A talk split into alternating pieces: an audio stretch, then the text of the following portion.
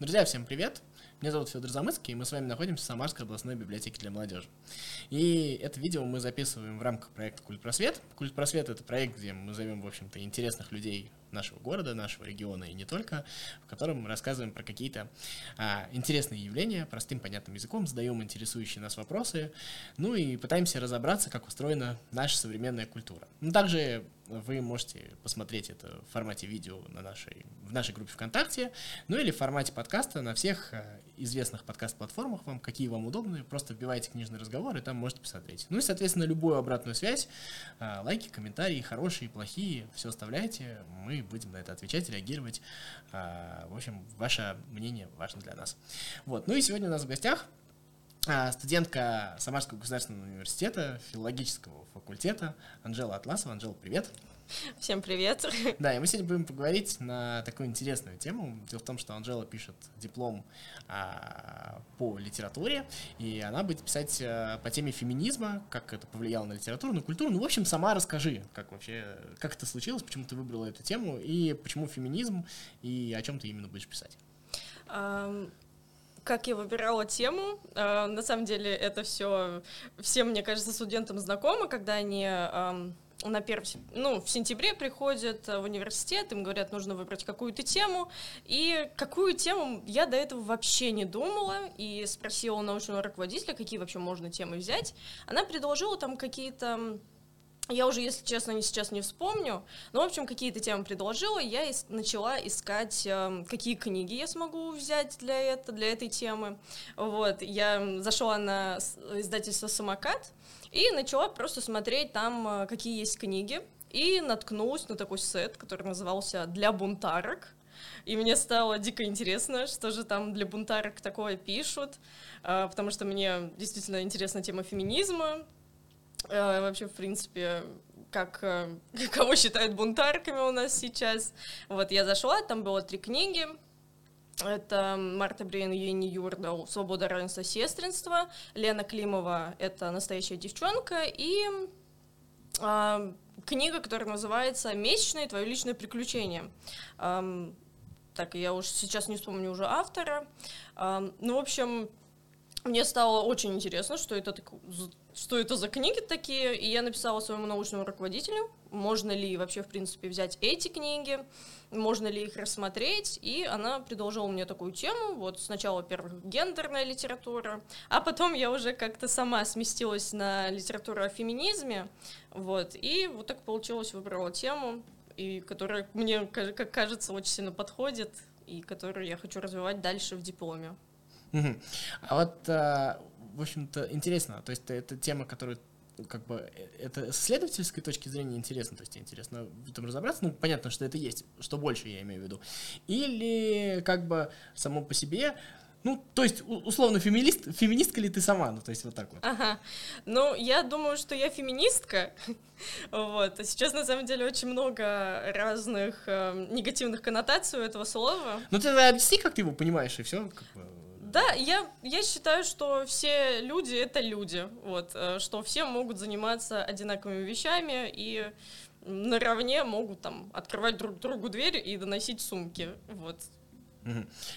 Я просто объясню, просто многие у нас вот в обществе воспринимают слово «феминизм», это как будто бы теперь женщины станут главными. Вообще, на самом деле, изначально в феминизме речи об этом не идет, вот поправь меня, если я не прав, то есть речь идет о том, что вообще-то женщины такие же люди, и как бы у них есть такие же права и такие же обязанности, вот.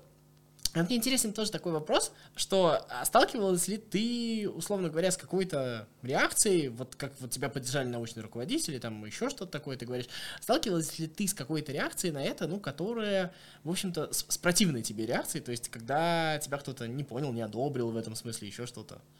Ну, вот сейчас, на данном этапе, когда я уже выбрала эту тему, нет, в принципе, есть моменты, когда мне говорят что-то, вот какие-то вещи не нужно говорить, потому что не воспримут, но, а так, в принципе, нет, я мало кому рассказываю, на самом деле, про свой диплом, вот, но я сталкивалась, например, с какими-то отрицательными высказываниями в мой адрес, когда я что-то говорила, например, вроде... Ну, что я тоже могу открыть сама себе дверь, или что я могу сама донести сумку. несколько раз меня даже усаживали на место. Один мужчина, когда я сказала ему, я не хочу садиться, он мне уступал место, он меня начал сам усаживать туда, в автобусе. Ну вот только с такими, не на мою дипломную работу, а вот именно просто какие-то такие обыденные вещи. Я просто предлагаю сейчас немножко поговорить о самом явлении, потому что, мне кажется, тут начала про автобус, про эти случаи жизни, мне кажется, это очень интересно. Вот. А у меня есть ощущение, что зачастую такими яркими противниками феминизма являются сами женщины, особенно женщины постарше. Ну вот есть такая вот реакция. Во-первых, совпадают ли твои ощущения с этим, и с чем это связано, как тебе кажется? Да, я тоже думаю, что очень много женщин среди антифеминисток, и мужчины, и женщины, естественно, мне кажется, дело в том, что они привыкли, во-первых, к тому, что женщина — это хранительница очага, это та, кто варит борщи, та, кто ухаживает только за детьми. Естественно, если это тебе нравится, я не против этого, но если тебе это навязывается обществом, вот это вот я уже не принимаю. Но да, среди женщин тоже много таких. Но на самом деле, когда с ними просто начинаешь разговаривать и объяснять, что ты не хочешь ничего плохого для них, ты, наоборот, просто хочешь, чтобы все жили так, как им нравится. Вот. И они уже больше принимают твою сторону, потому что у меня и у самой родственники тоже не очень принимают это все. Я из села, а там еще жестче все это воспринимается. Вот. Но да, я согласна с тем, что женщин очень много, и я сама слышала много высказываний от женщин, которые, например, говорят, я не хочу, чтобы меня там называли авторка, потому что мне кажется, что автор — это более солидно. Но я тут считаю, что дело просто в том, что мы привыкли к тому, что автор — это более солидно из-за того, что испокон веков обычно писали произведения только мужчины, а женщины стали появляться там ближе к нашему времени, там 19 век, вот это вот все. Мы перед Новым годом, наверное, записывали подкаст про новогодние традиции, как люди отмечают Новый год. И там у нас как раз вот в рамках этого подкаста зашел спор про вот эту готовку всех салатов, про то, что, в общем-то, стандартная история, где, значит, все празднуют Новый год, а эта женщина, которая все готовила, она лицом в салате празднует Новый год, потому что она устала, у нее уже сил никаких не осталось. Вот примерно вот из этой серии. И когда я про это начал говорить, в том числе и мои коллеги, в общем-то, так возмущенно сказали на меня то, что ты с ума сошел, что ли, им это нравится. Вот. И вот у меня в этом смысле возникает, всегда ощущение, во-первых, не всем нравится, а во-вторых, вот насколько... сейчас ты говорила про авторку, и вот какие-то такие вот, наверное, у феминизма уже тоже сложились определенные правила, там, использование феминитивов, какие-то вот то, что там меня не надо сажать, еще что-то такое. Но при всем при этом вот внутри себя вот какие-то вот твои, чтобы позиции выяснить. Есть женщины, которым нравится, что им открывают дверь, есть женщины, которым нравится, там, я не знаю, готовить на Новый год салаты, еще что-то такое. Ты считаешь, они вредят, условно, продвижению феминизма, или они в своем праве и пусть живут, и каждый живет так, как хочет? То есть вот что первее?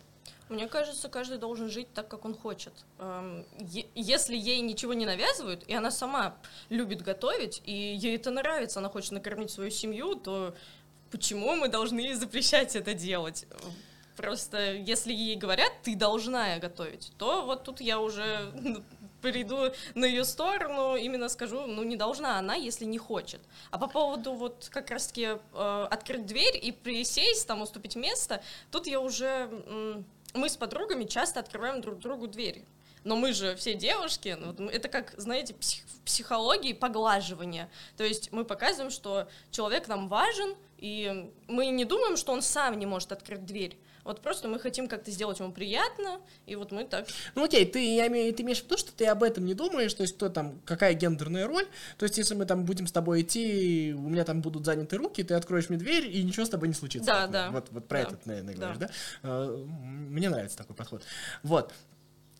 Еще сразу возникает всегда такое ощущение, есть какие-то стандартные представления о феминистках, то есть в каком-то смысле, может быть, и феминистки сами этому поспособствовали. Я имею в виду фем-активистки, наверное, вот такие вот, которые... Радикальные. Да, вот этот вот радикализм, он по естественным причинам людей отталкивает. Ну, типа, вот кто-то, особенно вот все вот эти вот истории, которые там происходили, да, с актерами, со всякими, значит, кто-то там кого-то когда-то потрогал, и дальше через 20 лет там начинается какой-то суд, еще что-то такое. Вот, ну, как бы я вот в своей голове формулирую то, что, как бы, понятно, что всегда есть люди, которые ударяются в крайности, к этому нужно спокойно относиться. Но в целом понятно, что массовая аудитория будет все равно на это реагировать, потому что это виднее, и это в каком-то смысле отпугивает. Вот как, ну, как бы нормальному человеку, вот как тебе кажется, вот как вот, ну, насколько важно вести вот эту вот разъяснительную работу, то, что как бы эта история, вот как ты говоришь, про свободный выбор, про что-то вот такое. То есть я имею в виду, что вот радикализм в любой сфере, он отталкивает большое количество людей. Вот понятно, что ты... условно, там, Эми Уотсон какой-нибудь не запретишь делать то, что она делает, у тебя сил нету. Но как вот со своей стороны, мы с тобой, условно говоря, согласны вот по этому вопросу, можем рассказывать людям, объяснять людям, что это не так? Ну, я думаю, можем приводить примеры, показывать, например, то, что не все феминистки так действуют, и вообще, в принципе, мы должны понимать, что все люди разные, и, естественно, у нас, мы же не говорим о том, что если у нас есть, например, какие-то преступники, то все люди в мире преступники. То есть мы же не можем запрещать всех людей тогда, рассматривать их как преступников. Среди феминисток, да, есть радикальные, я не поддерживаю такой феминизм, потому что, ну, пытаться что-то доказать, когда ты вредишь другим людям, по-моему, как-то... Ну, по моему мнению, глупо и неэффективно. Это вот все истории, когда обливали, например, серной кислотой или что-то вроде этого. И мне кажется, просто нужно объяснять, что, ну, да, вот такое случается. А я так понимаю, просто они настолько не выдерживают. Почему они не выдерживают, тоже непонятно. Можно было бы и более спокойно себя вести. Но вот я считаю, что нужно показывать феминизм с той стороны, с которой он и появился. Кстати, вот, обращаюсь к своей дипломной работе. У меня есть в дипломной работе анализ книги. Это комикс. Вот как раз-таки Анне Русиновой, Дмитрия Гусева и Татьяны Циргиной. Это Бестужевки, первый женский университет. И как раз-таки там вот показано феминистское движение, когда никто никого не обливал ничем. В общем...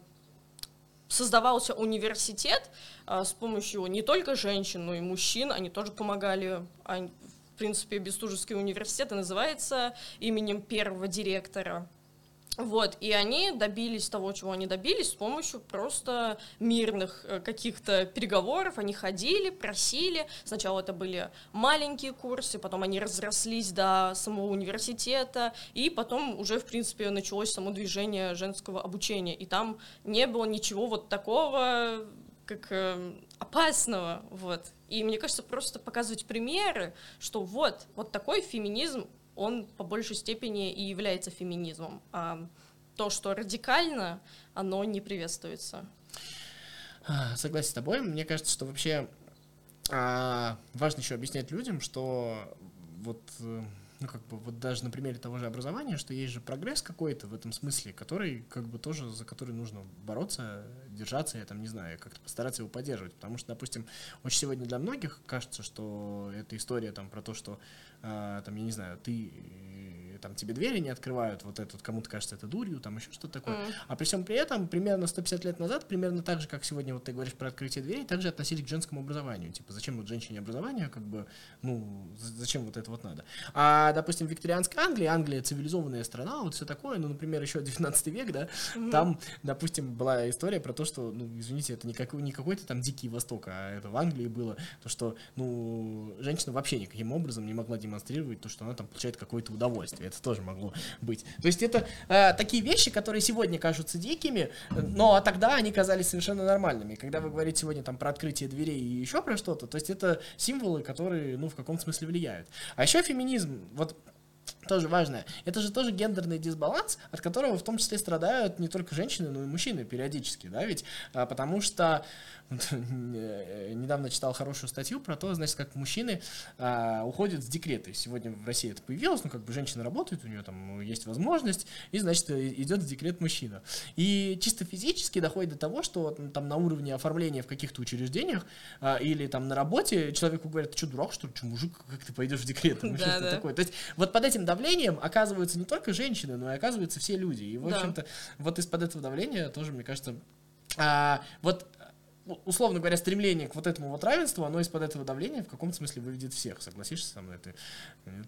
Да, я так и думаю. Я, в принципе, считаю, что феминизм — это и про женщин, и про мужчин. Это просто про равенство. И феминистки тоже также высказываются о том, что мужчина тоже имеет право вообще-то тоже отдыхать, или, как говорят же, там, ты мужик, ты должен там работать, ты должен пойти куда-то. Ты должен не плакать, еще да, что-то такое, да? Да. Ты должен быть сильным, ты же мальчик. Да, да. Самое главное, что у меня ребенок вот из садика притащил вот эту вот историю, они же девочки, а я вот мальчик. Да. То есть это же начинается еще вот оттуда. Вот. А еще дети, тоже есть куча стереотипов, но вот эта вот вещь, на самом деле, она про, условно говоря, мне кажется, это какое-то стремление к цивилизованности, то есть когда мы относимся с уважением друг к другу. Еще одна такая достаточно сложная тема, давай о ней все-таки поговорим.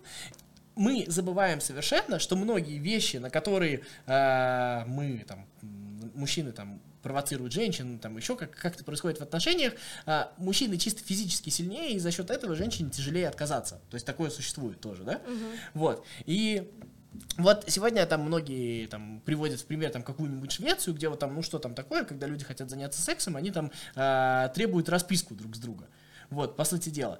Вот мне вот в этом смысле интересно, ты же, наверное, об этом думала, как-то это происходило, вот этот вот процесс взаимного согласия, насколько вообще реально достижение вот какого-то равенства вот в этом вот смысле. Я даже не про то, что там, я не знаю, брать расписки или еще как-то. Насколько вот с этой стороны возможно убрать вот эту вот вещь, ну то, что как бы мужчина сильнее, он все равно может больше давить, вот как это должно происходить, вот с точки зрения культуры, возможно.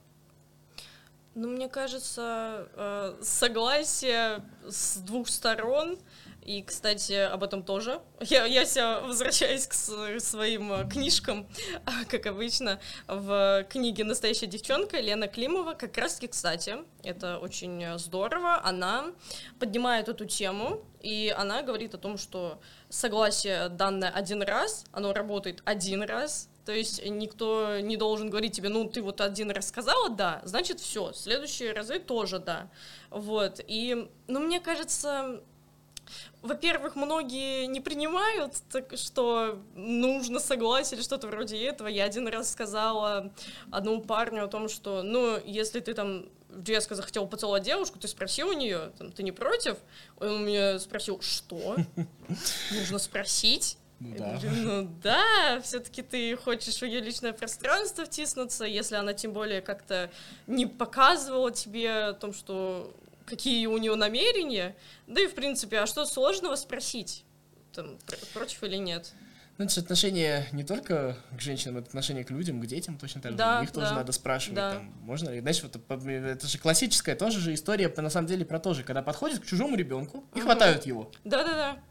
Как бы, а серьезно, ты решил, что так можно, да? То есть вот как бы, а то, что ему там нравится, не нравится, он же как бы живое существо, это вот принципиально не важно.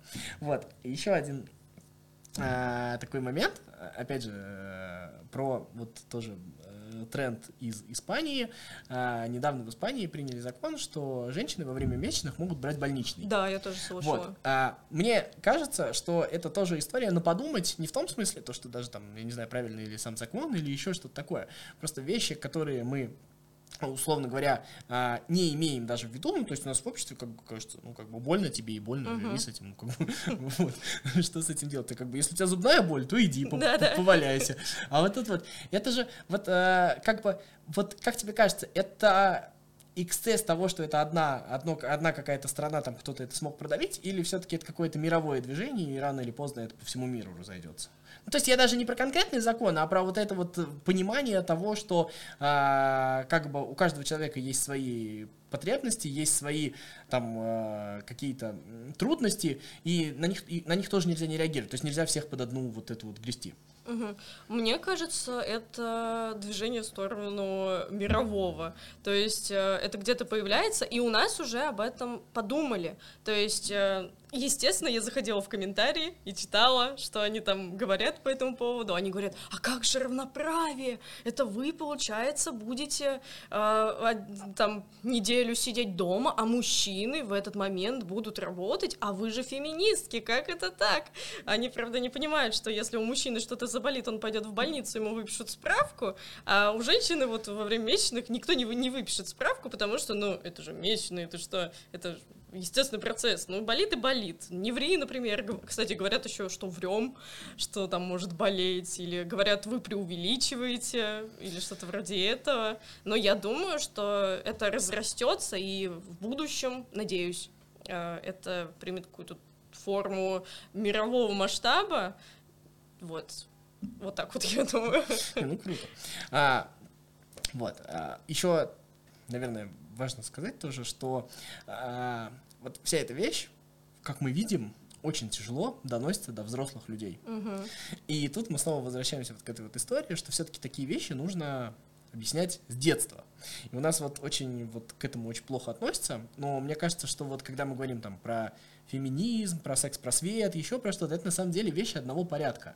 То есть, условно говоря, если бы об этом рассказали с детства, то что вот такое-то бывает с мальчиками, такое-то бывает с девочками, с такой ситуацией нужно спросить, а в такой ситуации там можно, нельзя, вот все вот это вот. То есть люди бы к этому были гораздо проще относились. То есть, условно говоря, дети, они еще, у них не засоренные мозги вот этой вот всей фигней, и поэтому, в принципе, им можно было бы объяснять. Вот. Но тут сразу возникает вопрос, кто вот это вот должен быть, то есть кто эти люди, то есть мы же не сделаем специальных там специалистов, поэтому, как всегда, это там произойдет, какой-нибудь там учителю труда отдадут. То да, ОБЖ. Да, вот. И в этом вот смысле, насколько вот сегодня вот то, что вас вот учат, вот тебе, наверное, повезло с научными руководителями, там еще что-то, вот насколько сегодняшнее высшее образование, во всяком случае, на твоем опыте готовит вас к тому, то есть насколько идет разговор, что вам придется разговаривать, условно говоря, не только как жиши с буквы И пишется, но и про вот такие вот темы. Или это чисто пока личная инициатива, и никакой системы в этом нет? Я думаю, тут больше пока личная инициатива. Есть преподаватели, которые об этом говорят, но я на самом деле на педагогике, например, мы о таком не говорили. Но есть отдельные преподаватели, которые поднимают эти темы. В общем, я считаю, что инициатива не от самого университета идет, а от преподавателей и нашей личной инициативы, то есть мы студентки, мы хотим в этой теме больше разбираться, погружаться и тоже хотим, например, общаться с детьми на разные темы, разговоры о важном, вот это вот все. А скажи мне, пожалуйста, а вот я сейчас вот подумал, а реально этому не учат? То есть вот как это вот происходит? Вот ты ведешь, вот ты стал учителем, вот ты ведешь урок там в 5-6 классе. Вот так случилось, вот при тебе первый раз там у девочки начались месячные. То есть вас не учат, как в такой ситуации себя вести? Нет, нам о таких ситуациях вообще не говорят, кстати. То есть как бы этого нереально, этого не может произойти, и как бы все, да? То есть... По поводу месячных вообще ничего с нами не обсуждали ни разу. Нам рассказывали гендерные отличия, например, детей, и все. В принципе, это было на анатомии, вот. Но, кстати, на анатомии можно было бы и про месячные поговорить, но, видимо... Нет. Видимо, это вот нам самим нужно уже учиться, самим как-то реагировать, набивать шишки. Блин, это плохо. Да, я тоже так думаю. Ясно. Давай про культуру все-таки уже перейдем. Культура. Вот тоже, наверное, как-то в любом случае интересовалась этим вопросом. Вот как мне кажется, что вот это вот... то есть литература в каком-то смысле достаточно передовая вещь, хоть там на нее многие феминистки говорят, что она патриархальна, там еще что-то такое, но при всем при этом литература, даже литература, написанная белыми самцами, как-то сейчас модно, да, она все-таки достаточно в этом смысле, по сравнению с тем временем, когда написалось, то есть я имею в виду, что когда Толстой писал про Анну Каренину, в общем-то это казалось чересчур смелой вещью, и тогда как бы об этом не очень было принято писать. Когда там Остин писала «Гордость и предупреждение», или там Шарлотта Бронте Джейн Эйр писала, да, вот эти вот все вещи, то есть я имею в виду, что получается, что культура, важна именно с точки зрения того, что именно люди искусства, неважно, там, художники, писатели, еще что-то, вот это вот все вот в человечество как бы вталкивает, потому что мы сегодня читаем, условно, старые книги, и нам кажется, что, ну, как бы это дичь, что там вот Пушкин там с Татьяной написал, это как бы очень патриархальная вещь, но на тот момент она была прогрессивная. Да. Вот как вот в этом смысле относиться к культуре, потому что мне кажется, что вот это вот типа того, ну как книжки, написанные белыми самцами, вот, они, это немножко тупиковая позиция, потому что мне кажется, что нужно шире на эти вещи смотреть. Как вот тебе кажется? Мне просто кажется, что нужно воспринимать произведения в их времени. Они были написаны тогда. А что они ожидали, в принципе, от Пушкина в то время, например? И что, нам сейчас нужно отменять Пушкина?